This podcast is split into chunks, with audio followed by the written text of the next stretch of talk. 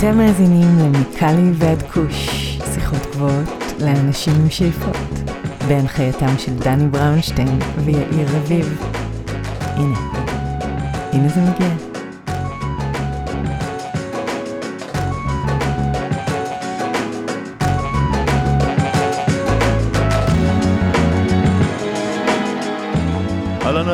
מה קורה יאיר? מה המצב דני? כל שפיר. בכל אופן, היום יש לנו עוד ישראלי מצליח שגר פה בקליפורניה, ישראלי מצליח בתעשיית הקנאביס המקומית, כן. שבניגוד לאורחים הקודמים שלנו שראיינו, דני דיימונד לא הגיע מקנאביס, זאת אומרת הוא מגיע בלי רקע של קנאביס, בעצם נכנס לתעשייה לראשונה לפני ארבע שנים, ב-אלפיים שבע עשרה, ודני הקים את התערוכה סלש אירוע בי טו בי הכי מוצלח והכי גדול בקליפורניה בארבע שנים האחרונות. לאירוע קוראים Hall of Flowers, ועם דני דיברנו גם על התערוכה והקשר לעולם האופנה, בעצם מה הקשר בין עולם האופנה לעולם הקנאביס, על יזמות וקצת על הדרך שלו האישית בתעשיית הקנאביס. כשאנחנו עוברים לפרק בו נזכיר את הגיוס כספים של האנציקלופדיה לקנאביס, בהחלט. חתיכת פרויקט של, של זי ויואב, כרגע הם נמצאים בהדסטארט, מגייסים גיוס המונים כדי להוציא את הספר הזה לאור, ספר שצריך לצאת לאור, אנחנו נוסיף קישור לפרק לגיוס המונים, תקנו לכם עותק, הספר הזה צריך לצאת לאור, ועכשיו בואו נלך לפרק. בהחלט, אנא תמכו באנציקלופדיה לקנאביס, פרויקט חשוב מעין כמוהו, דיברנו על זה מספיק בפרק הקודם, אתם יודעים איך לעשות את זה, תעשו את זה. Mm-hmm. ועכשיו נעבור לפרק, דני דיימונד. בוקר טוב, מה שלומך דני? בסדר, מה שלומך? הכל טוב, תן לנו אוריינטציה גיאוגרפית, איפה אנחנו מוצאים אותך היום? כרגע אני נמצא בפיוניר טאון, שזה במדבר, באזור של ג'ושוע טרי. יפה, אני מאמין שקשור לעבודה? פה פשוט אתמול, כן, עבדתי פה בפלם ספרינגס, בשביל אירוע שאנחנו עושים בדצמבר, אז כבר אה, נשארתי פה, אתמול בלילה, ואני אשאר פה. אז אני נמצא בלוס אנג'לס, קליפורניה, והשותף שלי להנחיה, יאיר, נמצא בתל אביב, ישראל. מה קורה יאיר? הכל מעולה דני. אהלן יאיר. היי. אז דני, ספר לנו על דרכך המקצועית, ומה הביא אותך בעצם להצטרף לתעשיית הקנאביס לפני מספר שנים? נתחיל מהסוף במקום מההתחלה, אז...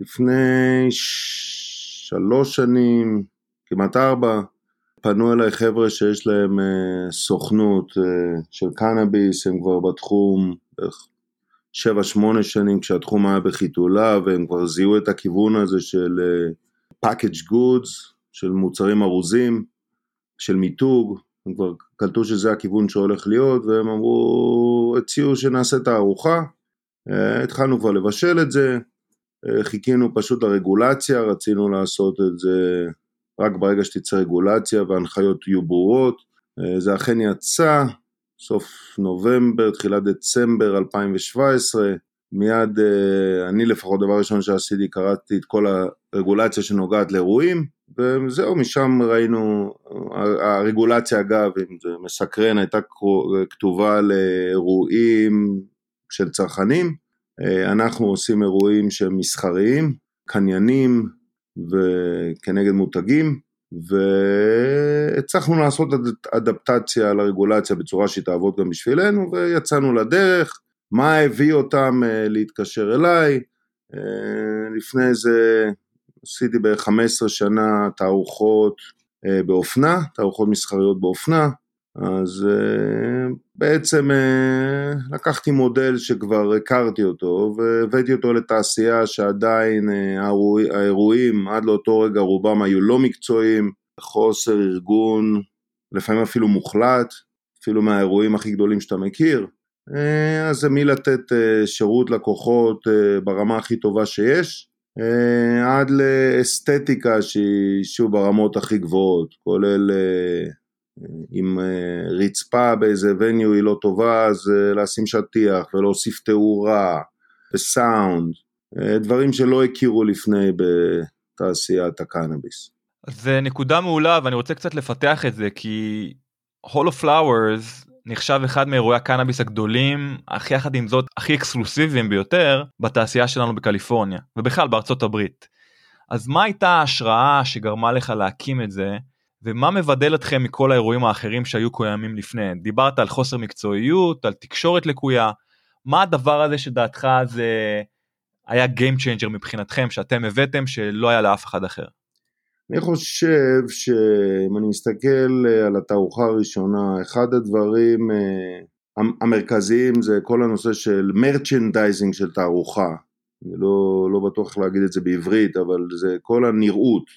כך לדוגמה, בוא ניקח את דוגמה של חנות בגדים, יכולים להיות בשתי חנויות אותם בגדים, אבל הרצון שלך לרכוש מוצר משתנה לפי הנראות של החנות, משהו בסיסי עם הדברים מסודרים, לעומת לא מסודרים.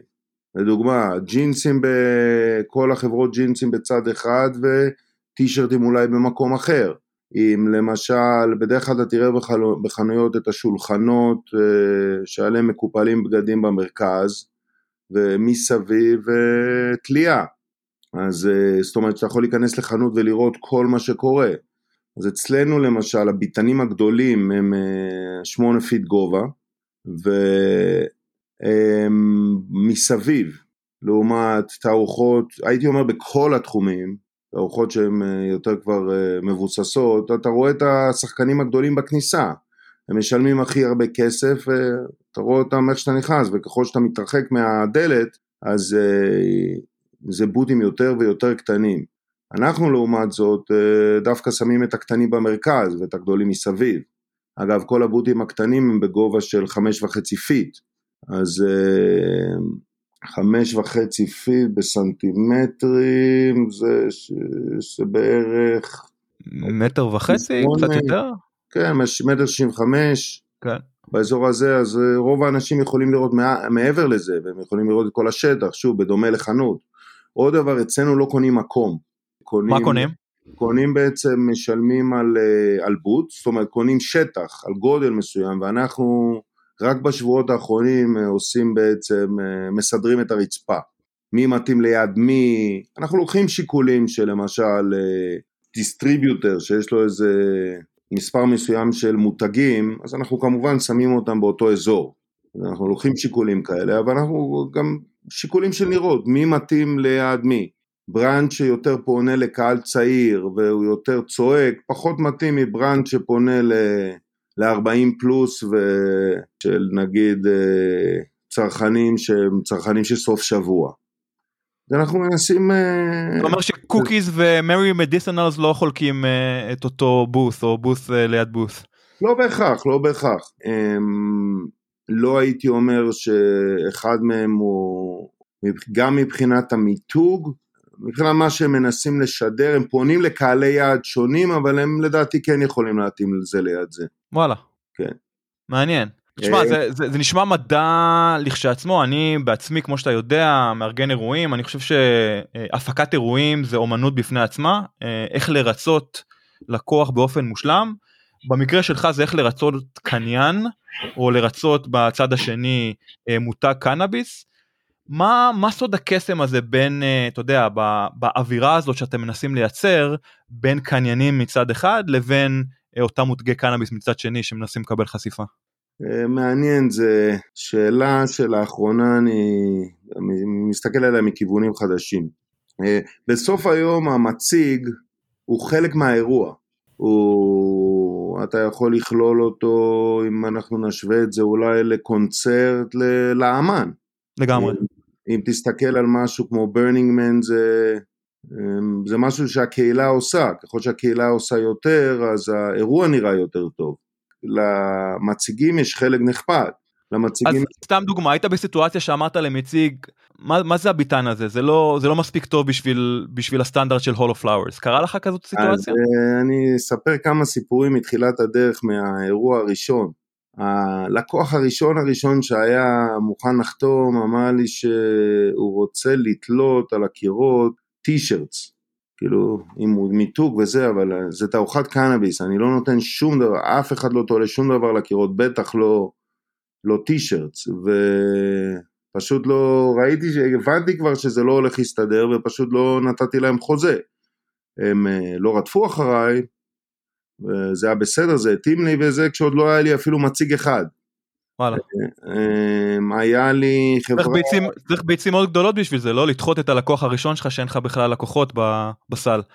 כן, דחיתי יותר מזה, דחיתי אפילו שחקן מרכזי, שהבנתי שזה לא הולך להיות מראה טוב, הכללים אצלנו מאוד ברורים, אנחנו נותנים בוטים, הבוט מה שנקרא סטנדרטי, זה מערכת שהוקמה במיוחד לתערוכה הזאת, לא תראו אותה בשום מקום אחר, אנחנו מתחילים בלהשקיע בציוד, רוב התערוכות, כמעט כולם, חוץ שוב מאלה באופנה, מהכיוון הזה שהגעתי ממנו, ולוקחים ציוד של חברות הפקה, וזה בדרך כלל ציוד סטנדרטי, שאתה פשוט תראה אותו במלא תעשיות, אז זה מתחיל כבר בשלב הזה, ואז אנחנו נותנים להם הכל, יותר מזה, אני אפילו, הבוטים הקטנים, אנחנו אפילו מדפיסים להם את הגרפיקה, לפי מידות שאנחנו נותנים להם, הם, חוץ מהמוצר הם לא צריכים להביא כלום, אבל הם מקבלים משהו שהוא יפה ואסתטי, הביטנים הגדולים, אני נותן להם קירות לבנים, ושם יש יותר יד חופשית, וגם אנחנו בודקים הכל, בודקים שאף אחד לא חוצה את הגובה, בודקים שאין,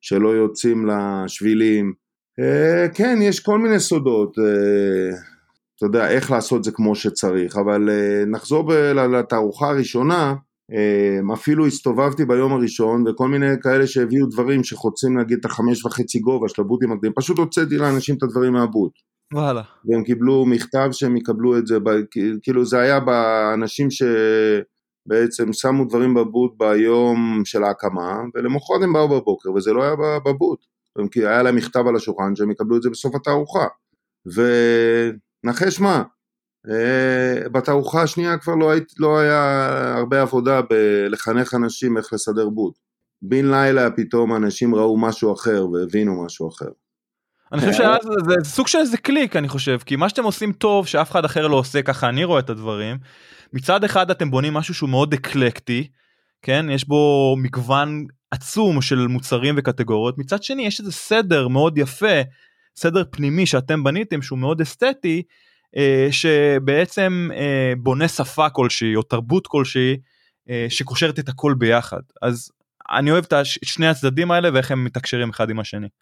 זה דווקא מעניין לעומת אופנה, תערוכות אופנה הרבה יותר קל לעשות קטגוריות, כי אתה עושה קטגוריות לפי מוצרים, לדוגמה ג'ינסים, טישרטים, אתה לא בהכרח שם את כל הג'ינסים ביחד ואת כל הטישרטים ביחד, אבל uh, אתה בונה קטגוריות ככה, יש קטגוריות של רמת מחיר, סוג החנויות שזה פונה אליהם, יותר בוטיקים, פחות בוטיקים, אז אתה יודע, אתה כבר, פתאום הקהל יד של הקניין הוא קהל שונה, פה...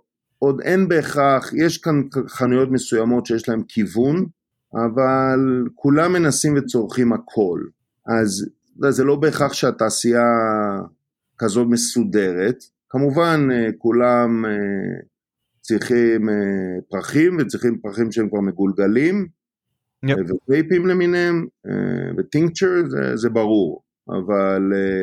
לא בהכרח ברור שחנויות מסוימות לוקחות כיוון אחד, וחנויות אחר, אחר כיוון אחר, הייתי אומר כרגע החנויות שלוקחות כיוון, הם אולי עשרה עד עשרים אחוז מהשוק.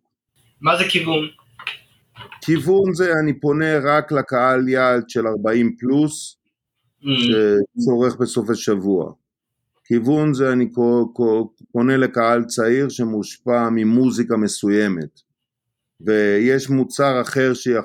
הוא מאוד מסחרי, ואני לא אנסה אותו כי הוא לא הכיוון שלי, mm-hmm. כי זה יכול להיות בגלל זה יפגע לי בלקוחות הקיימים שלי, אז יש, uh, עדיין אין, אין שוק ברור, לדוגמה אין, uh, לא בהכרח ברור מי הפונקציה המרכזית שעושה קניינות ב- בכל חנות, uh, ב- באופנה לצורך העניין זה ברור שזה פונקציה שקוראים לה בייר, ובכל סוג, גודל של חנות בין בוטיק קטן לרשת, יש אולי ניואנסים של ממש הטייטל עצמו, אבל הכל תחת הפונקציה של בייר.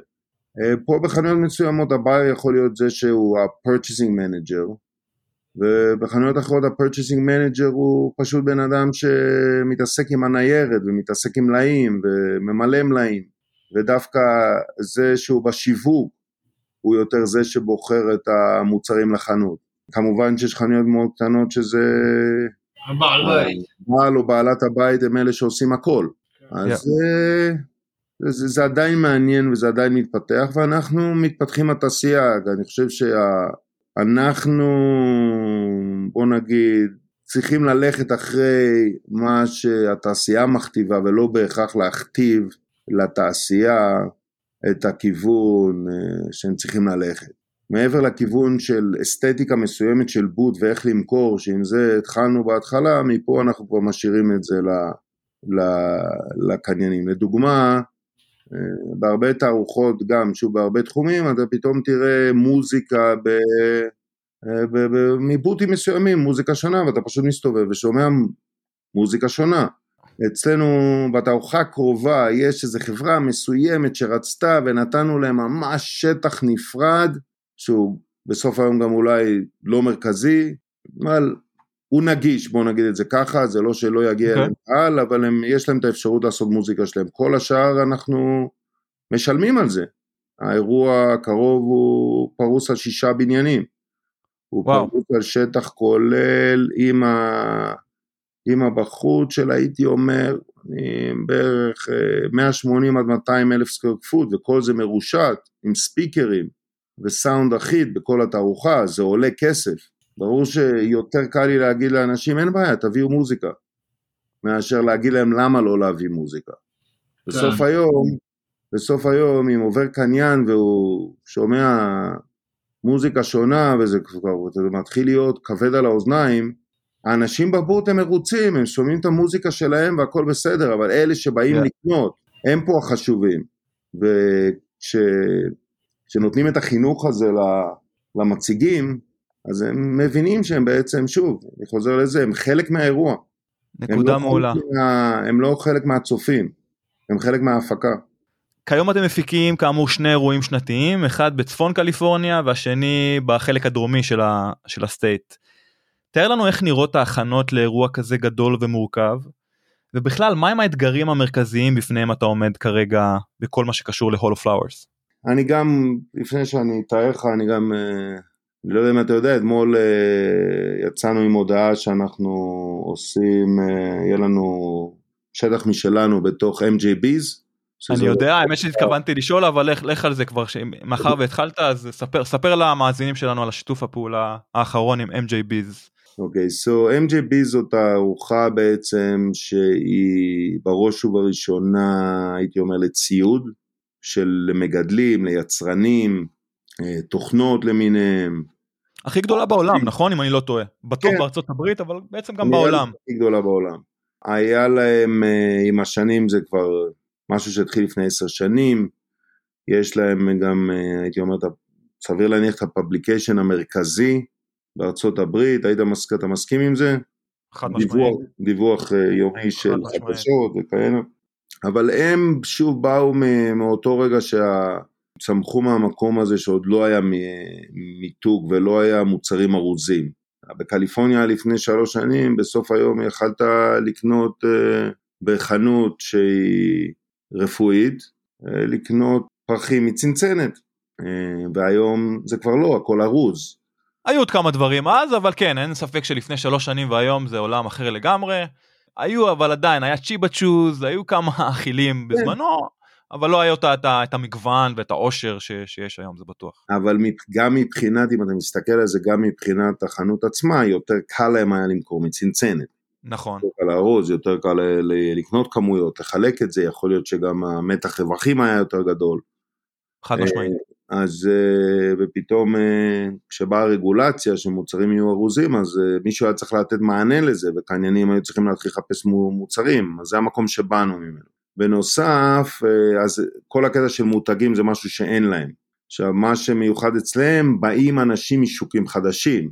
אנחנו עד עכשיו התרכזנו רק בשוק של קליפורניה, אנחנו, הקהל יעד זה מותגים של קליפורניה וחנויות של קליפורניה, כמובן צריך לציין שבארצות הברית הכל עדיין state by state, אתה מייצר בסטייט מסוים ומוכר רק לחנויות בסטייט הזה, זה מה שאנחנו עושים בקליפורניה, לצורך העניין אולי לא רלוונטי במקומות אחרים, כמובן אנחנו יכולים להתאים את, את עצמנו לצורכי השוק, למותגי השוק ועוד נעשה את זה, אבל לפחות ב-אם ג'י ביז מגיעים הרבה אנשים משוקים שונים, שאין לנו עדיין דריסת רגל בהם, ואולי לא יודעים עלינו. הייתי אומר שאם בקליפורניה, שמונה מכל עשרה אנשים בתעשייה שמעו על אולו פלאוורס, בחוף המזרחי ובמרכז, בטח אחד, שתיים מ-עשר.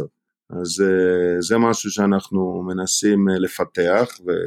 אני מאמין שמה שנעשה ב-אם ג'י ביז יעזור לנו, ואנחנו גם בעצם להם, השיתוף פעולה הזה נותן להם אולי דריסת רגל בתחום של המותגים, כמובן זה נותן להם איזה קולנס שאין להם, אה, המותגים האלה שפחדו להציג שם עד עכשיו, גם אם כל מה שהם רוצים זה בעצם להכיר אה, אה, מפעילים ממדינות אחרות, כדי לקחת את המותג שלהם למדינות אחרות, הם הרבה פעמים פחדו מלהיות, ב- לשייך את עצמם למשהו שהוא לא קול, אז ברגע שאני בעצם שייכתי את הברנד שלי לברנד שלהם, פתאום הרבה יותר נוח לאנשים, וזהו, זה, אנחנו נתחיל עם זה, זה יש לנו איזה שטח שכרגע יש, יהיו בו חמישה עשר מותגים, אבל הביקוש די גדול, אנחנו כבר דיברו איתי על להגדיל אותו, אז וזהו, לגבי האירועים שלנו בקליפורניה, אז נתחיל עם זה שאנחנו, יש לנו רישיון עסק לעשות אירועים של קנאביס, זה רישיון מהסטייט.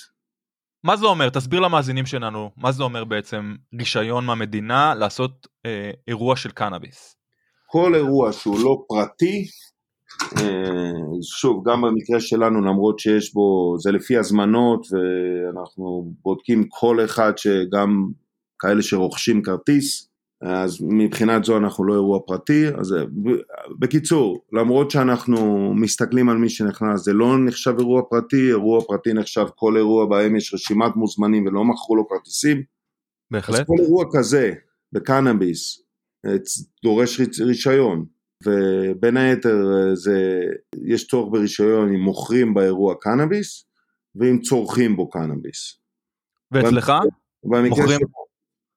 קודם כל צורכים, זאת אומרת שאנשים יכולים להסתכל דוגמאות, במקרה שלנו מוכרים מהסיבה שזה מה שהרגולציה מחייבת.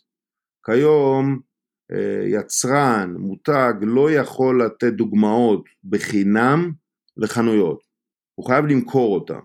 הוא יכול למכור אותם במה שנקרא nominal value, שאין בדיוק איזה הגדרה בחוק מהו, סנט, דולר, שני דולר, אבל הוא חייב לעבור תהליך של מחירה, אז אנחנו בעצם בונים חנות ליומיים, חנות שיש בה, בה בשעות הלחץ יש חמש עשרה קופות, ומאחורי כל קופה יש בן אדם שרץ, וברגע שנגמרה הטרנזקציה הוא הולך מביא את המוצרים, שם אותם באריזה, ואז מישהו מקבל אותם, מקבל את השקית באזור של הפיקינג, של הקבלה. רק להעביר אבל, החנות היא לא רק לסמפלרים, נכון? היא חנות שגם כל אחד יכול לקנות אה, כאוות נפשו קנאביס, אה, כמובן לא. לפי החוק המקומי, לא כאוות נפשו, לפי החוק ומה שהמדינה מגדירה, אבל... אז שם... כל, כל ביטן קטן, לדוגמה, יכול לתת לנו שני מוצרים ומאה חתיכות מכל אחד. זה המקסימום. אז זה כן סמפלרים, אז אם ככה, זה כן מוקדש אך ורק לסמפלרים. כן, אבל, אבל בעצם ה, ה, המותגים מקבלים כרטיסים עם ברקוד עליהם, ומחלקים אותם. אותם אנשים באים עם הכרטיסים, ובעצם הכרטיס נותן להם את הזכות לקנות את אותו מוצר ספציפי. הבנתי. ושוב, בסוף, כמובן שהיינו עושים את זה בחינם אם יכולנו, גם היינו נותנים לח... לחלק את זה מהביטן עצמו, פחות כאב ראש. ברור. בשבילנו. אנחנו אגב כן נותנים לביטנים הגדולים לחלק מהביטן, והם צריכים לבוא עם מישהו שיש לו רישיון של חנות, והם צריכים לעבור את כל הרגולציה, בואו לא נשכח שכל מוצר מדווח בריל טיים. יא. למה? המאזינים שלנו בארץ לא תמיד מבינים, אתה רוצה לספר על ה... מה זה לא מבינים? זה פסיכי לגמרי, זה פשוט מטורף. אתה רוצה לספר על ה-tracking system, על ה-סי טו סייל system, דני? לא, תשמע, יש הרבה דברים אחרים יותר טובים שאנחנו יכולים לגעת, אבל בשנייה בוא נגיד את זה ככה, שכל מוצר מהרגע ששתלו מהזרע, סי טו סייל, עד למחירה, הוא מדווח כל הדרך במערכת, שעד, עד שמוצר הגיע ל, ל, לצרכן קצה, ובעצם הוא יצא מהחנות וכבר אין עליו דיווח, אפשר ללכת אחורה בשרשרת עד שהוא היה זרע. והכל על בלוקצ'יין. לא. אולי יום אחד, אבל לא היום. אז מן הסתם המערכות של ה-פי או אס, נקודת קצה אולי קוראים לזה בעברית, אני לא בטוח, הן הרבה יותר מורכבות. אבל תסתכל על זה ככה, אנחנו לוקחים מישהו שיש לו חנות, אז באותו רגע זה בעצם הם מביאים אנשים מהחנויות כדי לטפל את החנות הזאת, הם כמובן רוצים שזה יצליח, כזו גם היוקרה שלהם, וזו אופרציה רצינית להביא שלושים עד ארבעים אנשים ליומיים. יש את היומיים לפני שאנחנו מקבלים את המוצר, וזה אנחנו בודקים את כל הניירת בהקדם. אם תסתכל על זה ככה, אנחנו מכניסים בערך חמש מאות מוצרים שונים, מאה חתיכות מכל אחד, ארבע מאות לחמש מאות, אני לא זוכר כמה הכנסנו ב-אלפיים תשע עשרה, אני יכול להגיד לך שביומיים נמכרו עשרים וחמישה אלף מוצרים. וואו. שוב, במחיר נומינלי, אבל זה, זו אופרציה כבדה. עכשיו, כל זה, אתה יודע, צריך להיות לפי הרגולציה, וצריך כמובן, אם איכשהו בשרשרת, אותם שחקנים לא מתפקדים, אז זה משפיע גם על הראשון שלי.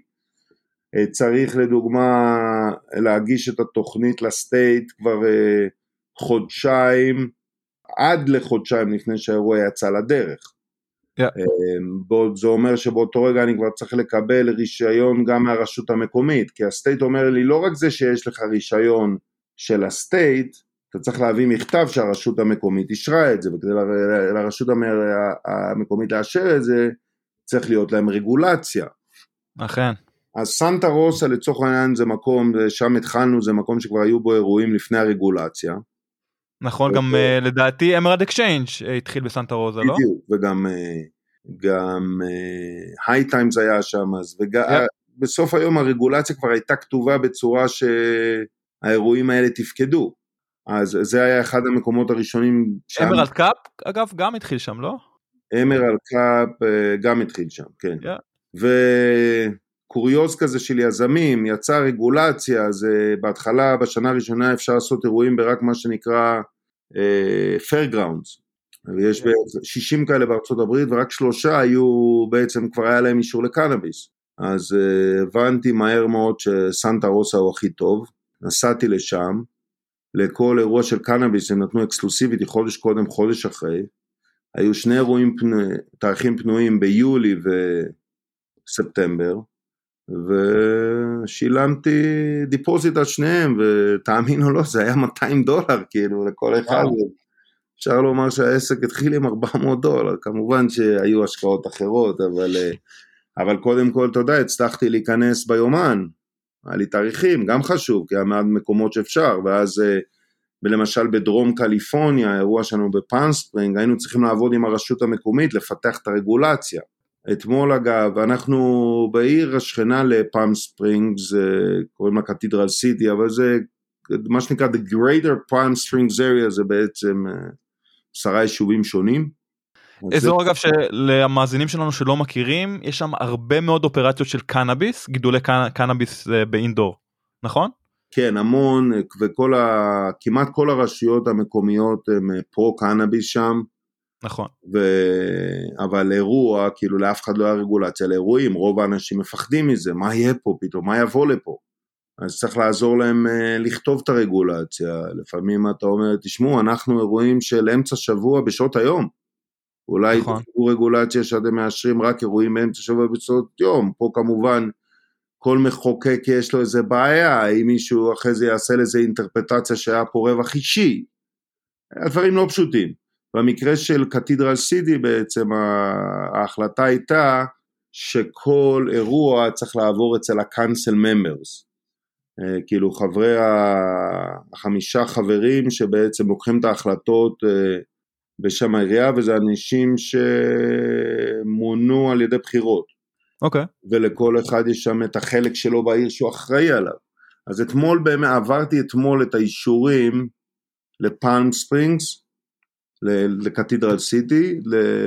לאירוע שיהיה בדצמבר, כאשר עוד יש לי שני אירועים בדרך, שאני עובד על אירועים במקביל, במקרה הספציפי הזה ביטלנו אירוע שהיה באפריל עשרים עשרים, שבועיים לפני האירוע, ומכיוון שכן היינו מרוצים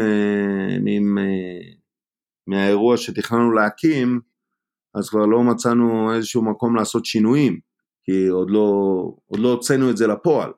אז הגשנו את אותה תוכנית והיא התקבלה. לדוגמה, במקום הזה מבקשים ממני לספק outdoor mitigation plan, לכל הנושא של הריחות, ליצור מערכת שמונעת ריח. בעיר הזאת עצמה יש להם בעיות שם עם יצרנים, עושים גידולים אינדור, כל פעם שפותחים דלת, כל הריח יוצא החוצה וקשה לשלוט בזה. צריך לתת חינוך, שאישון לעומת גידולים זה שני דברים שונים לגמרי. לפעמים עם דוגמאות מאוד פשוטות, אחד הקאנסל ממבר שדיבר איתי והיה לו בעיה עם זה, אז אמרתי, קחו סיגריה לדוגמה, תעמדו ליד מישהו שמעשן סיגריה, תריחו את זה, תאמרו כמה מטרים, חמישה מטר וכבר לא תריחו, אז זה די דומה בקנאביס, ובכל זאת אני מספק להם שם מערכת, ומחברה רצינית, שלצורך העניין כבר הקימה מערכת כזאת, בקונסמפשן לאונג' הראשון בווסט הוליווד, יש פה הרבה מורכבויות מעבר ללהקים תערוכה. בהחלט. מהניסיון שלי באופנה, כאילו הרבה פעמים כשעושים את האירועים במקומות מסודרים שכבר יש להם אירועים, לא צריך להגיש את הבקשה לאירוע, לעירייה יותר מחודש לפני האירוע, יותר מזה, הם אפילו לא הסתכלו על זה. פה זה גם מתחיל מזה של להגיד לעיר, למה אתה מגיש לי איזה שישה חודשים קודם? כי אני צריך שאתה תיתן לי תשובה כל חודשיים, שאני צריך להגיע מולך, שאם יהיה לך שינויים, אז יהיה לי מקום לשינויים, כי אני חייב להגיש את זה לסטייט חודשיים לפני. אז בסוף היום אנחנו מנסים כמה שיותר לבנות אירוע שהוא בעצם סימלס, שכל הדברים הרגולטוריים האלה לא נראים. כמו בהרבה מקרים, כמו שהחנויות היום, יש להם נראות נהדרת, וצרכן פשוט בכלל לא מבין מה, מה זה צורך מאחורי הקלעים. לגמרי. כן, וזהו, וכמובן מורכבויות של תערוכות, כולם בחודש לפני, לכל אחד יש בעיות, ואנשים לא קוראים את כל מה שנותנים להם, וצריך להסביר לאנשים מה לעשות, ואיך להגיע, ואיך למשל המותגים הגדולים, איך שולחים את כל ה... פרייט שלהם, כל מה שהם צריכים לבנות בביטן, האם הם שולחים את זה קודם, האם הם מגיעים, כאילו אם הם כבר מגיעים עם הדברים להגיע לאירוע, אז איך להגיע, לאן להגיע, מלגזות. חתיכת הפקה, אין ספק, זה נשמע משהו באמת מורכב. ספר לנו איזה קהל מגיע אליכם לאירועים, אני יודע שזה ביירים, אבל תן לי כמה מאפיינים מרכזיים של סוגי הקניינים, כמו גם, אם אתה רוצה להזכיר כמה ידוענים, שנוכחים אצלך באופן קבוע, אתה מוזמן. קניינים, הם, את זה כבר ציינו קודם, זה אנשים ש... נציגים של חנויות, שיש להם יכולת השפעה על איזה מוצרים יגיעו לחנויות, כבר ציינתי קודם שבתעשייה הזאת, הפונקציה הזאת לא לחלוטין ברורה, במקום אחד קוראים לו איש רכש, במקום אחר קניין, במקום אחר זה יכול להיות האיש שיווק, זה ליום, ביום הראשון התערוכה פתוחה רק לאלה, והם גם מקבלים כרטיסים בחינם. כל אחד אנחנו בודקים את הראשונות קודם, בודקים שהם עובדים בחנויות, אם אנחנו לא בוטחים, אנחנו שואלים את המותגים, האם זה הבן אדם, וכהנה וכהנה. וביום השני זה גם פתוח לשאר התעשייה, לאנשים שקונים כרטיסים, אנחנו גם את זה, זאת אומרת, יאיר, יאיר אביב, לצורך העניין, כרגע נמצא בארץ, מאזין, מאוד רוצה להגיע לאירוע, הוא יכול להגיע לאירוע כתייר, נכון? ביום השני בעצם. כן, אם הוא משלם כרטיס, ואם הוא רושם, כאילו כותב באפליקציה, מה, למה הוא רוצה להגיע לתערוכה, ואם זה מתאים לנו.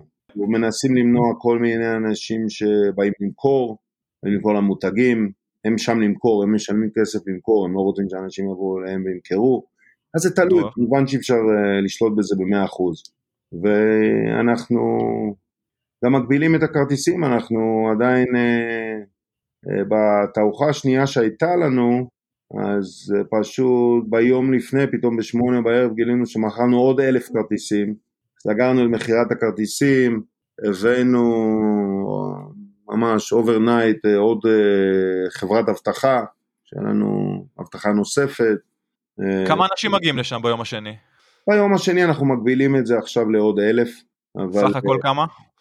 אז אלף ביום הראשון, קניינים, אלף תעשייה ביום השני, מהיום הראשון אני מאמין שבערך שישים שבעים אחוז חוזרים גם ליום השני, יש עוד קניינים נוספים שלא הגיעו ליום הראשון, הם הגיעו ביום השני, זה מאתיים שלוש מאות, ונציגים של המציגים, עוד איזה אלף מאתיים, אז סך הכל איזה שלושת אלפים וחמש מאות שעברו שם, ובאירוע שעשינו השני, שזה לא היה אפילו את הברירה של יום ראשון, יום שני, היה לנו בערך ארבעת אלפים וחמש מאות איש ביום הראשון, וזה היה, זה היה כבר די הרבה. ושוב, האווירה הייתה נהדרת, yeah. על ומעבר, אבל בסוף היום האנשים, אנחנו צריכים לתשרת את המציגים, והם משלמים לנו כדי לראות קניינים. גם, אתה יודע, לפעמים יכול להגיע לביטן, איזה משקיע פוטנציאלי, איזה מישהו שהם רוצים לעשות את המסקים, זה בסדר, אבל קודם כל הם באים לשם בשביל קניינים, אז כל הזמן צריך לשמור על האיזון הזה, בין האווירה ל... לשרת הלקוחות. מה עם כל הסלבריטי שמגיעים עליך? למה, למה, הם, למה הם מגיעים דווקא לתערוכה שלך? אז חלק מהם, יש לנו את גרי ויינצ'וק, שהיה משקיע גדול בסושיאל מדיה, yeah. יש לו חברת מדיה גדולה היום, הוא משקיע בקנאביס עכשיו, והוא גם משקיע בסוכנות של השותפים שלי, אז uh, הוא באיזשהו מקום גם שותף, וגם uh, מתעניין בכל ההשקעות שלו, יש מישהו כמו השחקן uh, סט רוגן, שיש לו מותג שלו די מצליח בקנדה, הם נכנסים עכשיו לקליפורניה, יש כל מיני... מה זה נכנסים בקליפורניה? הוא מוכר פה כבר פה, לא? סט רוגן. כן, אבל הם רק עכשיו התחילו. Yeah. אז הם עדיין הם נכנסים בעדינות, אני חושב שהם יודעים מה הם עושים. אז סט רוגן מגיע באמת כל שנה לתערוכה, מי עוד? ספר לנו עוד כמה שמות? טו צ'יינס, ברנר? טו צ'יינס, ברנר, הוא ספורטר, הגיע מהשוע הראשון. אגב, בהקשר הזה לקוקיז יש באמת נוכחות משמעותית אצלכם בתערוכה? בתערוכה הזאת לא, הם החליטו לעשות פחות דיסטריביושן לחנויות אחרות, אבל פתאום אתה, הם מופרדים למותג ולחנויות, החנויות רוצות לעשות איתנו משהו עכשיו, אז הם ככה, ככה באו בדקה ה-תשעים, אז לסנטה רוסה כבר לא נספיק, פשוט אין לנו מקום, אבל לפאם סווינגס נעשה איתה משהו, וואו, אני, קצת בורחים לי השמות, היו עוד כהנה וכהנה. היו אנשים מ, סתם מעניין אותי, תעשיית המוזיקה או מהוליווד שבאו להתעניין? יש הרבה שמגיעים לתעשייה הזאת מאופנה וממוזיקה. מעניין. כן. אנחנו הרבה מדברים על ההקשר גם התרבותי וגם ההיסטורי למוזיקה, אבל אופנה דווקא מבטיח, זאת אומרת, כמובן שיש אותך ואת ההגבלה לעולם האופנה, אבל מי עוד הגיע מעולם האופנה? אז ממש לא, זה מצחיק. הרבה מהלקוחות הראשונים שלנו היה אנשי מכירות שבאו מעולם האופנה. וואלה. וכבר ברגע, אנחנו עושים תערוכה, כן, ומי אתם? עשינו את פרוג'קט, עשינו את אג'נדה, מה? אוקיי, כבר לא היה צריך להסביר מעבר לזה, אז די שירת אותנו בתחילת הדרך, אז שוב, הרבה מהמחירות, גם מהשיווק אנשים שמגיעים מהאופנה, יש גם מצד שני במחירות ושיווק אנשים שמגיעים מתעשיית המזון, מתעשיית האלכוהול, הם מסתכלים על הדברים ככה מכיוונים שונים, די מעניין לראות מה קורה. אתה חושב שהיו גם חבר'ה של אמזון שבדקו את השטח לקראת... משלוחי קנאביס, מטעם החברה? אני לא יודע, אבל אפשר לקנות לראות במחירת כרטיסים, אם היה שם איזה אמזון דרכנים. לגמרי, לגמרי, אני מאמר שכן. אז מגניב, אז נשמע כאילו הקהל באמת, זה קהל, אמנם כולם רובם קניינים, אבל זה עדיין קהל די מגוון של סלבס, עם בעלי חנויות, עם אנשי שיווק, אופנה וכולי, נראה שיש לך משמש די כיפי באירוע. נשמע כמו החיים של לוס אנג'לס. סוג של. כן, כלומר. אז כיזם קנאביס מתחיל, בחרת להיכנס דרך הדלת שלא נוגעת בפרח. דרך כביכול בטוחה יותר שתומכת בתעשיית הקנאביס מבחוץ. האם הבחירה בכך הייתה מודעת, והאם יש לך רצון כלשהו גם להשקיע בפרויקטים שכן נוגעים בפרח?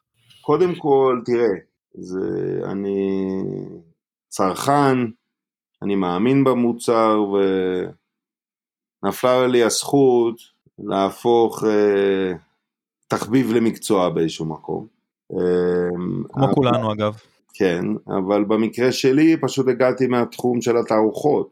אה, אתה יודע, גם פה, בתחילת הדרך הסיכון פה אדיר, אנחנו, כמו שציינתי, אנחנו אה, משקיעים בציודים, בהפקה שהיא A-Class, כמובן בתערוכה הראשונה הפסדנו, ויצאנו מנקודת הנחה שאם אנחנו לא נפסיד, משהו יהיה פה לא בסדר. זה אומר שלא נתנו מספיק. בנינו על להפסיד גם בתערוכה השנייה, אבל התערוכה הראשונה הייתה כבר כזאת הצלחה, שלמזלנו לא הפסדנו. אגב, בתקופת הפנדמיק עשינו מערכת פגישות אונליין שהייתה הצלחה. וואלה. כל בערך שמונים אחוז היו לקוחות חוזרים, שזה המון, בטח בטכנולוגיה. היו כאלה שלא נתנו לזה צ'אנס, כי מהר מאוד בתחילת הדרך צצו כל מיני חברות, כי זה לא קשה כזה לקנות פלטפורמה לצורך העניין של אונליין טרייד שו, שלדעתי זה ממש לא אפקטיבי, ואכן זה לא עמד במבחן המציאות עם אלה שהתחילו. אנחנו עשינו רק מה שנקרא תוכנית של מאצ'מייקינג, תוכניות של אחד על אחד, עם אלגוריתם שמחבר אה, מותגים לקניינים, אז, אה, אז גם היה שם פה עקומת למידה, ושוב, היו כאלה שכבר נכוו עם אה, דברים אחרים, אז לא ישתפו, אבל זה גם היה איזשהו מקום שהוא שוק של הצלחה. התחלנו ניוזלטר באותה תקופה, אה, שגם אה, תפס מומנטום, ואנחנו ממשיכים אותו עד עכשיו. לא יודע, חרגתי מהנושא, אני כבר לא זוכר את השאלה, אבל... יש לך איזושהי אספירציה או כוונה כן להיכנס לתחום שנוגע בפרח? אני מבין שכמובן הרקע שלך הכניס אותך ישר לעסקת התערוכות, והכניס אותך באופן טבעי ומצליח לעסק הזה, אבל עדיין, אם יש לך את הרצון ואת התשוקה להקים מותג פרחים, מיצויים, אכילים, על שמכם, על שמך, על משהו שקשור אליך. אז uh, התשובה היא לא, היה לי אפשרות uh, גם uh, אפילו להיכנס ל, לכל מיני מותגים בתור בורד ממבר, אדוויזרי רול, גם מקומות שאפילו יכולתי לקבל בהם אקוטי אפילו בלי לשים כסף. זאת אומרת, עדיף, עדיף ללכת בלי ולהרגיש עם, כמוני לא, גם סוג של? סיבה אחרת לגמרי, ואני אגע גם דברים שכן הייתי מעוניין להיכנס אליהם. הסיבה היא כזאת ש... אני רוצה להישאר כמה שיותר ניטרלי. בתור יצם אתה צריך להתאהב במה שאתה עושה, ולא הייתי רוצה להתאהב במשהו שבסוף השוק לא לוקח את הכיוון הזה, ובתור מפיק של התערוכה פתאום אני מנסה לקחת כיוון שהוא לא נכון, שהוא בגלל שהתאהבתי באיזה מוצר שעכשיו אני חלק מהבנייה שלו. אז זאת הסיבה המרכזית. מקומות שכן הייתי רוצה להיכנס אליהם, ואני מסתכל עליהם, הם כל מיני מותגים שעכשיו uh, מתרחבים מחוץ לקליפורניה, ואז אם uh, אני מבין את התהליך ההתרחבות, זה גם uh, אפשרות בשבילי להסתכל על איך להביא את התערוכה לשוקים אחרים בארצות הברית. גם כל הנושא של uh, גם של ייצור, היום יש לי את היכולת להגיע לבעלים ומנכ"לים של החברות הכי גדולות, אני לא קרוב לצד הייצורי שלהם, אבל אם מדברים על כל מיני טכנולוגיות ישראליות שאפשר להביא אותם לארצות הברית, אז גם יש פה איזה כיף לעבוד עם ישראל. מצד שני, התחלתי... זהו, חשפת, חשפת את הפרויקט שלנו, זהו? ככה בשידור, אוקיי, נחתוך את זה, אבל לא משנה. הכנסת פה איזה גם פרסומת חסויה, אבל בסדר. סבבה, אבל יש איזה, כן יש דברים אחרים שמעניינים אותך, שהם לא הפרח עצמו, אבל הם דברים שהם לא מה שאתה עושה כרגע, שזה התערוכה Hall of Flower. כן. יפה. אז דני, ברשותך אני רוצה לעבור לכמה שאלות אישיות. כן. איך אתה צורך את הקנאבי שלך, ומה הם הזנים או המוצרים המועדפים עליך, ואני בטוח שאתה מכיר את כולם. אז קודם כל אני לא מצליח אפילו לצרוך את מה שאני מקבל, אז כדי לטעום ולראות את מה שקורה בשוק. יאיר, יאיר, זה הזמן לקלל אם אתה רוצה, זה הרגע. לא, גם אני באותו מצב. תבחר בכללה? אה, אוקיי. לא, לא, אני גם כל הזמן סמפלים, סמפלים, סמפלים. אז קשה ככה להתביית על משהו ספציפי. אני יותר צרכן של סוף שבוע. וואלה. צרכן כזה ש... יש לי איזה ריטואל כזה, שישי בערב עד ראשון בצהריים, ואז כזה פחות או יותר אפילו לפי, ללא הפסקה, ובמשך השבוע יש לי בעיות של ריכוז, בין אם זה במסגרת העבודה, או אם זה ביום שאחרי, כמובן זה קורה פה ושם, אבל אם זה באופן קבוע, קשה לי גם לתפקד מקצועית, וגם לצרוך, הייתי אומר שבאיזשהו מקום אני יותר, מסתכל על אנשים שיש להם בעיית אלכוהול, אז ביום ש... שהם שותים בעצם, הבעיה היא שהם לא מפסיקים, זה באיזשהו מקום אני יכול ככה לשתות איזה בירה בערב, שזה יספק אותי, וכשאם אני כבר מאשן אז אני אוהב לאשן. ואיך אתה, איך אתה מאשן? ג'וינטים, בנגים, פייסלים? ג'וינטים, פה ושם, דיברתם קודם על הפאפקו, אז yep. דאבינג, אדיבולס אני אוהב לפני השינה. מה, איזה מוצרים? זנים או מוצרים, מה, מה אתה אוהב? וואו, אתה רוצה שאני אכנס לחברות? בוא נגיד את זה ככה. אתה יכול קצת חברות וקצת מעניין אותי גם פרופיל של ריח, טעם, שאתה, שאתה אוהב מבחינת זנים ומיצויים וכאלה. קודם כל באדיבולס יש עכשיו... כל הנושא של אדיבוס שהם עם לייב רייזן. יס, דבר אלינו. אז בעצם עכשיו כבר באמת גם אפשר להפריד בין סטיבה לאינדיגה במוצר אכיל. עד היום בעצם הוציאו את השמן מהעלים בכלל, ובעצם הצליחו להפריד את טי אייץ' סי, אבל לא באמת היה פה עניינים שזנים. זה היה יותר מוצר עם קנאבדואיד מאשר מוצר קנאביס. כן. ברגע שאין בו את הקנאבנואידים, רק ה-טי אייץ' סי עצמו לא מפריד אפילו בין סטיבה לאינדיגה. לגמרי. באמת הבדלים בכל המוצרים שאוכלים, אלא אם כן הם באו ממה שנקרא לייב רזן. אז זה, זה כיוון יפה שאני אוהב. גם אנחנו. אני, אתה יודע, לפעמים בא לי אינדיקה, לפעמים בא לי סטיבה, לא, לא הייתי אומר שאני אה, חשיש לפעמים. אוקיי. Okay. אפילו עם טבק בצורה מסורתית. מגוון. יפה, אז אתה מגוון, בקיצור, אכילים, עישון, פאפקו, אתה לא פוסח על יותר מדי קטגוריות. לא. יפה. אז אפרופו קטגוריות, אילו קטגוריות אחרות מרגשות אותך מאוד בתעשייה שלנו, ולמה? אני חושב שיש ככה איזו תנופה במשקאות, אני חושב שאנשים עושים דברים יפים מאוד, לדוגמה, קנאקרף עשו את הקולאבוריישן עם לגוניטס, הייפיי הופס קוראים למוצר. בתערוכה מותר לתת שוטים מהמשקאות? זה לא חוקי, אבל מותר לתת למשל בקבוק שלם. אוקיי. לא, סליחה, זה חוקי אם יש לך מוצר ביד שלך ואתה רוצה לחלק אותו בין החברים. אוקיי. אבל להגיש אותו, אבל אנשים בקיצור נותנים, נותנים פשוט סמפלים סגורים, זה אותו דבר. לדוגמה, אני יכול לתת לך לצורך העניין, בוא ניקח את הדוגמה של וודקה סודה, אני יכול חוקית לתת לך כוס סודה, ואני יכול למכור לך במחיר נומינלי סמפל של וודקה, אתה כבר יכול להרבה וזה חוקי. אז בקיצור, יש פתרונות, שהצרכן אפילו לא מבין שיש לגליזציה מאחוריהם. אז, אז חוץ ממשקאות, מה עוד? אבל תראה, גם במשקאות יש level של sophistication, זה לא כזה פשוט, תראה, עושים קנקף, עושים היום משקה שיש לו טעם של בירה עם אפס קלוריות. לגמרי. זה לא מה בכך, אתה יודע, לעשות מוצר שהוא מתוק זה הרבה יותר פשוט. יש לצורך העניין מה ש-איי אל טי עושים, קפסולות כאלה, ששוב אתה יכול להרבב אותם במשקאות, זה כבר כאילו דוגמאות, בעצם אתה יכול להרבב את זה עם מה שאתה רוצה.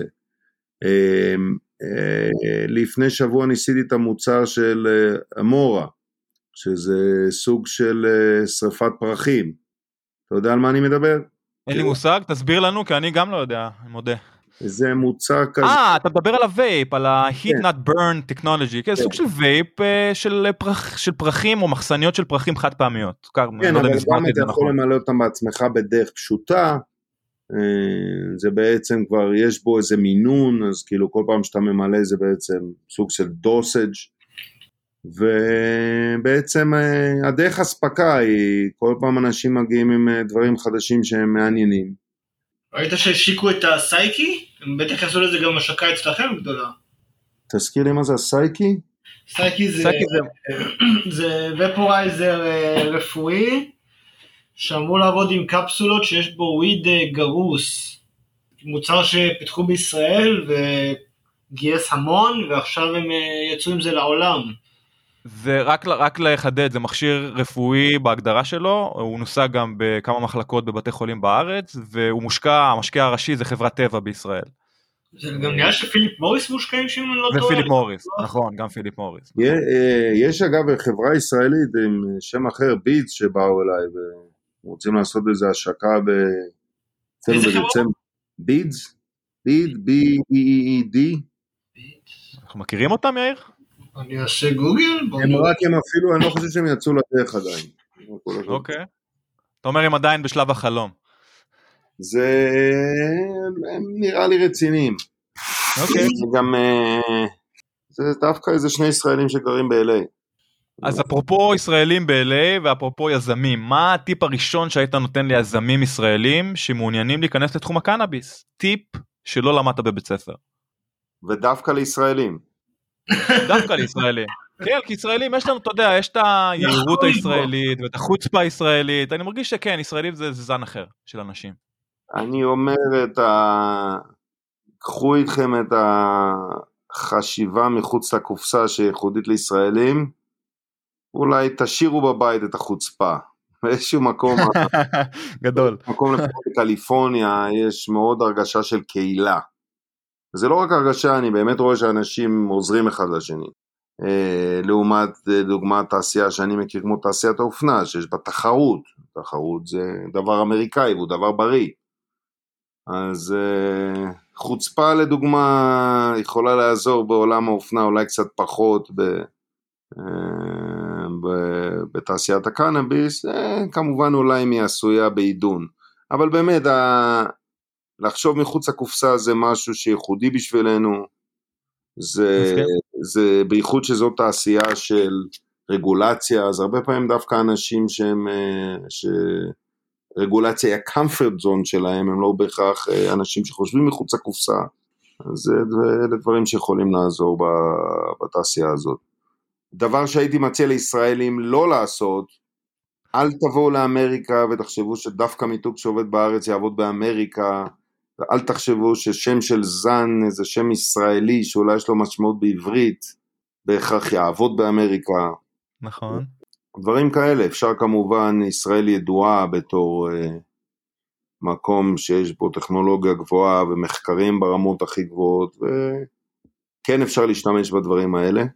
ישראל כבר עשתה לעצמה שם של... אה, מקום שיודע לפתח דברים חדשניים בתחום, אבל צריך לחשוב איך לשווק את זה בצורה הנכונה.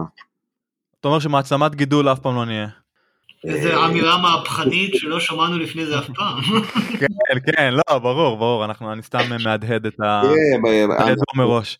דיברת על, רגע, מהפכה של בגידולים, כן, זה סתם, סתם הייתה הערה צינית כמובן, על, על מה ישראל לא טובה בו, כי אנחנו בתחום הגידול, בוא נגיד, אולי בציוד של גידול אנחנו טובים, אבל בגידול עצמו, מה לעשות שהקליפורנים עושים את זה קצת יותר טוב מאיתנו? מעבר לזה שגם האקלים פה קצת יותר נוח מהבארץ. ומגבלות שטח וכאלה בישראל, אבל כמובן בהחלט. ישראל יכולה לתרום הרבה בטכנולוגיה. אין ספק. אז... אפרופו, אילו שחקנים אחרים אתה מעריך בתעשיית הקנאביס? יכול להיות התעשייה הישראלית או הקליפורנית? תראה, אני מהתחום של המותגים, אני מעריך אה, חברות גדולות, קטנות, אני מעריך אה, חברות... תן שמות אבל, תן שנדע את מי אתה מעריך ותגיד למה אתה מעריך אותם, שנדע מה... לדוגמה, אם זה בהפצה, יש שתי חברות גדולות, הרבל ונאביס, הם שתיהם עובדות גם לא רק על הפצה, אלא גם על טכנולוגיה, איך, okay. איך לעשות את זה, איך לגרום לחנות, לעשות את זה הכי קל בעולם בשביל החנות, לעשות הזמנות. שוב, הזמנות זה לא רק אני שולח לך אימייל, שלח לי עשר חתיכות ותן לי שוטף שלושים. Yeah. יש פה כל הנושא של רגולציה וניירת, אז הם עושים, הם עושים את זה הרבה יותר קל בשביל החנויות. כאשר המטרה שלהם, שככל שזה יותר קל לחנויות, הם יותר ויותר יזמינו מוצרים שלהם ולא מוצרים משחקנים אחרים. כיוון מעניין שאנשים לוקחים, והם גם מגייסים הרבה כסף, אז יש אנשים עם המון מאחורי זה שמאמינים בכיוון. כך חברה כמו... אגב, אני חייב לשאול אותך בהקשר הזה, סליחה שאני יוצר. אתה חושב שעדיין חנויות יהיו רלוונטיות גם עוד שנתיים, חמש או עשר שנים מהיום, או שהמגמה שאנחנו רואים בעולם הצריכה, שעובר לקניית אונליין, תפלוש גם לתעשיית הקנאביס? אני כן רואה מותג כמו שבע עשר, שהיום כמעט חצי מהמחירות שלו הוא direct to consumer. אתה חושב שהטרנד הזה גם משתלט על התעשייה שלנו בסוף? כן, אבל צריך לזכור ש...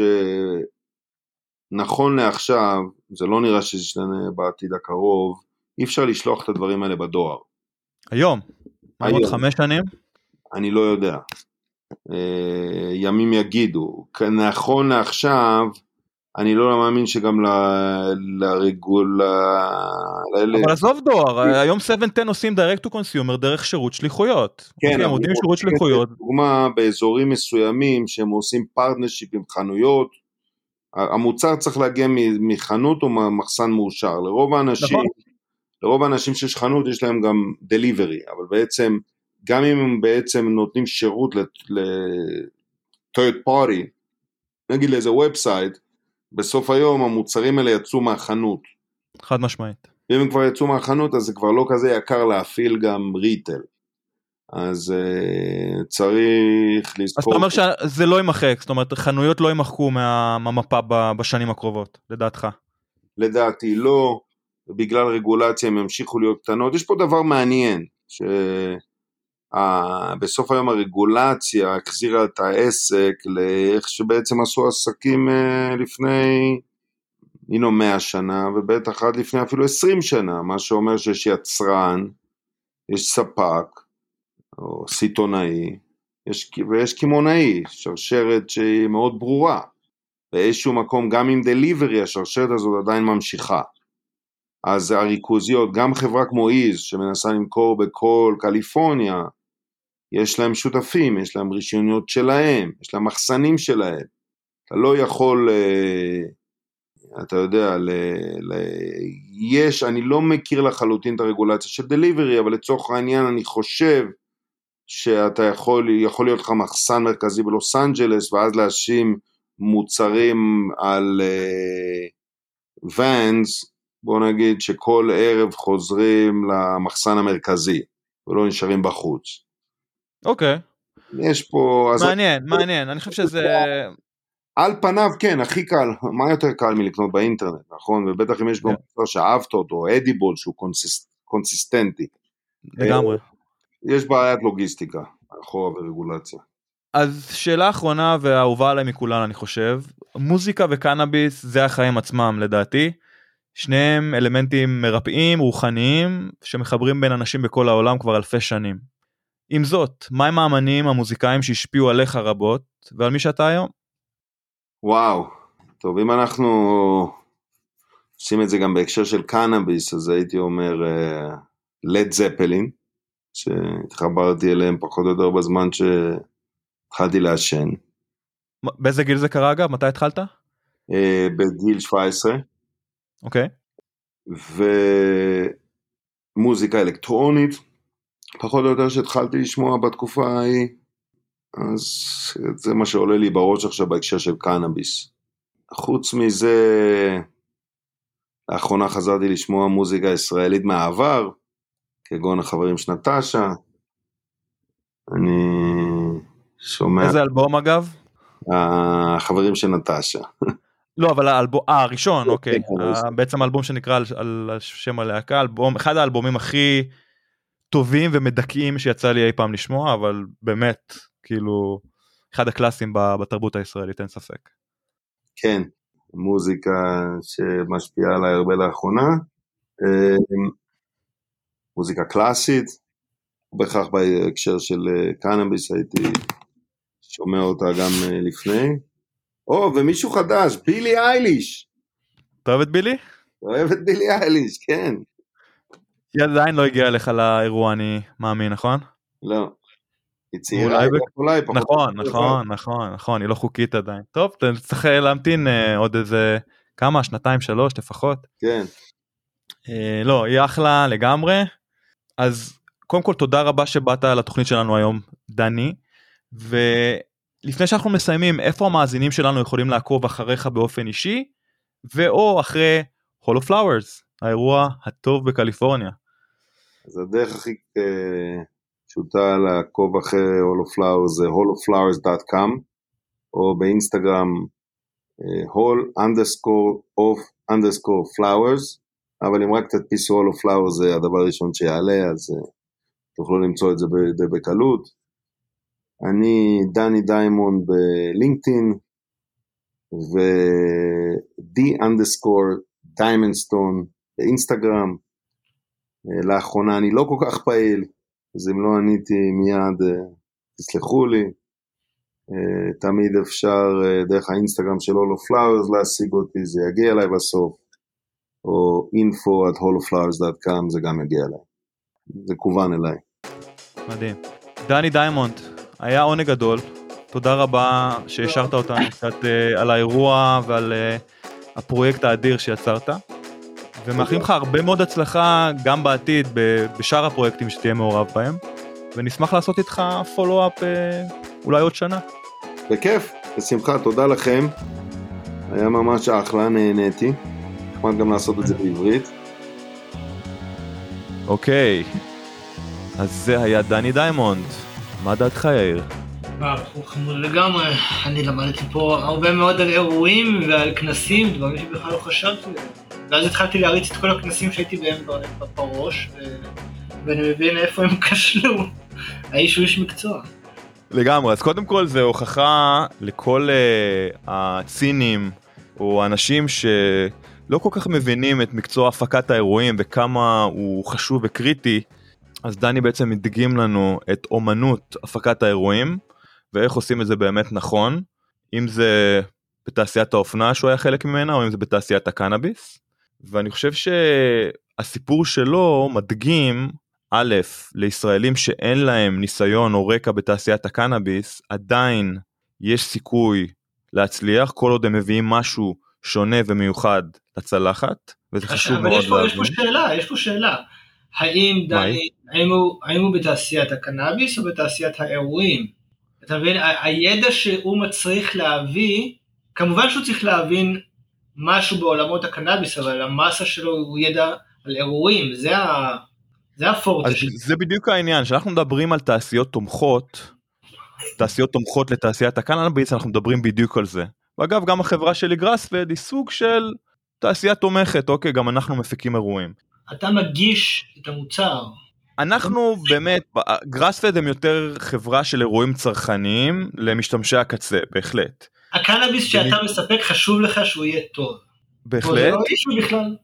נכון, עכשיו, הסוג האירועים של דני הוא שונה לחלוטין, זה אירועי בי טו בי, אירועים מסחריים, שבהם באים קניינים, לבחור, לבחור ולבדוק את כל המרכולת המיוחדת שיש לקליפורניה להציע, בתקופה של כמה חודשים, זאת אומרת, באמת הוא עושה שלושה אירועים בשנה, ככה שבאמת כל אירוע, עם כל זה שהוא דומה לזה שהיה לפניו, הוא עדיין גם שונה, כי יוצאים מוצרים חדשים, ויש חברות חדשות, וכו' וכו'. אז אין ספק שדני הוא תומך בתעשייה מבחוץ, לא נוגע בפרח, מצד שני, הוא חלק מהשלד הכי חזק, ובסיסי שיש בתעשייה הזאת, כי בלי האירועים כמו שהוא מציע, או כמו שהוא מפיק, אין עתיד לתעשייה הזאת, או יותר נכון, התעשייה הזאת לא תתקדם ותישאר במקום.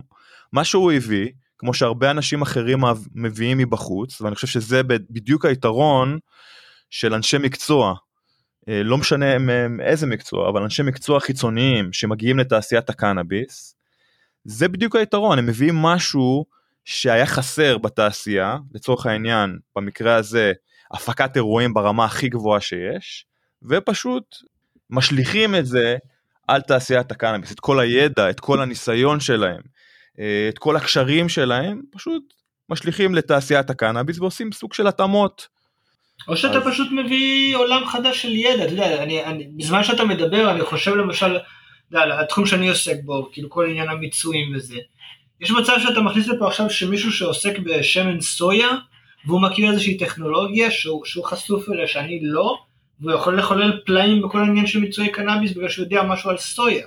לגמרי, לגמרי, זה, זה, וזו דוגמה אחת מיני רבות, אני חושב שיש כן. עשרות אם לא מאות דוגמאות, של נישות, טכנולוגיות, אה, כישרונות מסוימים, שיכולים להתאים לתעשייה, אם זה היום או אם זה בעתיד הקרוב, ולטרוף את הקלפים. אז... דני סיפר לנו שבאמת פנו אליו, אני יודע מי פנה אליו, מי שפנה אליו זה סוכנות מיתוג מובילה בתעשיית הקנאביס שקוראים לה גרין סטריט אייג'נסי, שאגב היא, אותו, היא גם שותפה עם גרי אה, וישניאק, אני חושב שזה השם שלו, שהוא יזם סדרתי מולטי מיליארדר, אה, שמשקיע עכשיו בתעשיית הקנאביס, אני מניח שגם חלק מהמאזינים מכירים אותו, והם בדיוק פנו אליו כי הם האיש הנכון בזמן הנכון, להפקה של כזה אירוע. והסוכנות הזאת כאמור הייתה כבר קיימת מ, אם אני לא טועה, אלפיים ושלוש עשרה ארבע עשרה, ישבה באותה בניין של היי טיימס פה בלוס אנג'לס, סוכנות די ידועה שעבדה עם הרבה מאוד לקוחות גדולים בתעשייה, ואני חושב שגם עבדה עם ברנר בתחילת דרכו, עם קוקיז. אז היום בעצם הוא, הוא יצא ש... בן אדם עם חמש עשרה או שבע עשרה שנה ניסיון של הפקת אירועים, מקבל פנייה מסוכנות מיתוג של קנאביס, בשביל לה, להתחיל להפיק אירועים שנתיים, זה, זה לא צחוק, וזה שוב רק אומר שגם אם אתה לא בתעשייה, אתה עדיין יכול לתרום לה גם מבחוץ, בהרבה מאוד uh, מובנים ודרכים. אז זה לגבי גרין סטריט והולו פלאוורס, במידה ואתם, יש לכם uh, ביקור בקליפורניה בקרוב, זה באמת אירוע מרשים בסדר שלו מצד אחד, אך גם באקלקטיות שלו מצד שני. בעצם כל מוצרי הקנאביס ומותגי הקנאביס המובילים נמצאים באירוע הזה, ללא יוצא מהכלל, וכאמור האירוע הזה מושך סלבריטאים מכל מיני תעשיות, מעבר לתעשיית הקנאביס, באמת אנשים שרוצים להיכנס לתעשייה, זה האירוע הראשון שהם מבקרים בו, אוקיי? מי המציגים שם? כאילו באיזה סדרי גודל זה? אני חושב שדיברנו על חלקם, קוקיז למשל, פאפה אנד ברקלי, אין, אני לא חושב שיש חברה שדיברנו איתה בתוכנית שלא מציגה שם, אני אגיד לך את האמת, חברה שאני עובד איתה, תשמע, אני לא יודע, אני רוצה להגיד אה, מאות, הוא דיבר על שישה בניינים השנה, אה, בכל בניין זה כמה עשרות טובים של, אה, של ברנדים, אה, הוא הזכיר את אם ג'יי ביסקון, שזה אירוע שהוא לראשונה משתתף בו השנה, אירוע שקורה בווגאס, וזה האירוע הכי גדול בארצות הברית, אבל כמו שדיברנו בתוכנית, זה אירוע שיותר מתרכז בציוד, ובתעשיות התומכות, ופחות במותגים שנוגעים בפרח. הוא גם פחות אז... בי טו בי, ה-אם ג'יי ביסקון, כאילו זה די חגיגת קנאביס כזאת. הוא גם וגם, אם ג'יי ביז, יש שם גם צרכנים וגם uh, קניינים, מכל המדינות, ורק לסבר את האוזן, עד כמה שאני יודע וזוכר, אם ג'יי ביסקון הביא בשנה שלפני הקורונה, משהו כמו שלושים וחמישה אלף איש, שלושים וחמישה אלף מבקרים, שזה כמות פסיכית לגמרי, לטענתי קצת גדול מדי, קצת מאיים מדי, למי שלא אוהב אירועים מאוד גדולים, אבל מצד שני, All of Flowers זה אירוע הרבה יותר אקסקלוסיבי מצד אחד, אבל עדיין גדול ומרשים מצד שני, אז אני חושב ש... באמת בניגוד לשאר התערוכות שקורות בתעשייה, הם נותנים פיל ולוק שהוא הרבה יותר אסתטי, ו... והוא הרבה יותר משדר לייפסטייל, מאשר איזה כנס רציני אה, עם מפות שחורות. לא יודע, אני באופן אישי לא אוהב לראות כנסים שנראים שכפולים אחד של השני, שנראים, הכל נראה שם אותו דבר, כל הבוטים נראים אותו דבר, הכל בצבעים קיים כאלה, אה, לא מזמינים, לי זה חורה בו. מה שאתה, אתה יודע, לכנסים של קנאביס, יש עוד אבולוציה שמתחילה מהשוק החופשי, והיה להם, אתה יודע, פיל וצורה מסוימת, שהקטע האנרכיסטי זה באיזשהו מקום היה חלק מהעניין. עכשיו אתה כבר מדבר על קפיצת מדרגת לעולם של כנסים מקצועיים, כמו שתעשיית האופנה. חד משמעי, ואני חושב שזה היתרון הגדול שהוא מביא, כי תעשיית האופנה, מבחינת הכנסים, הביאה משהו שהוא חדש ומרענן אה, לשוק האופנה בזמנו, והוא פשוט לקח את אותה גישה אה, מתקדמת, אה, אסתטית, מרעננת, והלביש אותה על תעשיית הקנאביס. שאני חושב שהייתה צריכה את זה, זה אתה רואה, תעשייה שעוברת מהחושך לאור, מחובבני למקצועי, מתעשייה לא ארוזה לתעשייה ארוזה, וגם הוא דיבר על זה בפרק, עד כמה מיתוג ונראות והאריזה הם, חשוב, הם חשובים. האריזה ו... משנה הכל, זה מדהים. לגמרי, משנה את הנראות ואת מה הלקוח חושב על אותו מותג, ולכן אני חושב ש... בסופו של דבר גם התעשייה בארץ תעבור תהליך דומה במוקדם או במאוחר, זה יקרה. זה רק עניין של זמן. שוב, אנחנו מדברים על, ה, על ההבדל בין התעשייה הרפוא, על קנאביס רפואי מול קנאביס לצורכי פנאי. ברגע שזה יהיה לצורכי פנאי באופן מה שנקרא רשמי, official, אז תתחילו לראות את המרוץ, מרוץ המיתוג הגדול, שכבר התחיל, אנחנו יודעים, דיברנו על זה, הוא כבר התחיל, אבל הוא לגמרי לא הסתיים. אני חושב שהוא די בהתחלה שלו, ואנחנו נראה עוד הרבה מאוד שינויים ותמורות, וכל מה שקשור במיתוג, ובנראות של קנאביס ב- בישראל. זה בהחלט נושא מעניין. זה לא ספק. אז זה היה דני דיימונד והולו פלאוורס. עד כאן מקלי ועד כוש, פרק שישים ואחת. כן, שיש שבוע מעולה לכולם, ונשתמע בקרוב יאיר. נשתמע, ביי. צ'או. תודה שהאזנתם לתוכנית. אם נהניתם ממנה, ומהאורחים שהבאנו לכם, נשמח אם תדרגו אותנו בחמישה כוכבים. כל דירוג או ביקורת חיובית יעזרו לנו להמשיך להביא לכם את האורחים הכי שווים בתעשיית הקנאביס. יש לכם הצעה לאורח או נושא מעניין? נשמח לקבל בקשות והצעות לגבי נושאים או אורחים שמעניינים אתכם, המאזינים שלנו. אנא כתבו אלינו ל- from kali to kush at gmail dot com from kali to kush במילה אחת at gmail dot com. אנא אל תיקחו את האינפורמציה שמוגשת בתוכנית כעצות רפואיות או עסקיות. צרו קשר עם הרופא שלכם או כל גוף רפואי מורשה אם אתם מעוניינים לצרוך קנאביס לשימוש רפואי. התוכנית נעשית מתוך אהבה ותשוקה לצמח הקנאביס, אך אינה מעודדת קנייה לא חוקית של מוצריו. תודה על ההאזנה, נשתמע בקרוב. צ'או.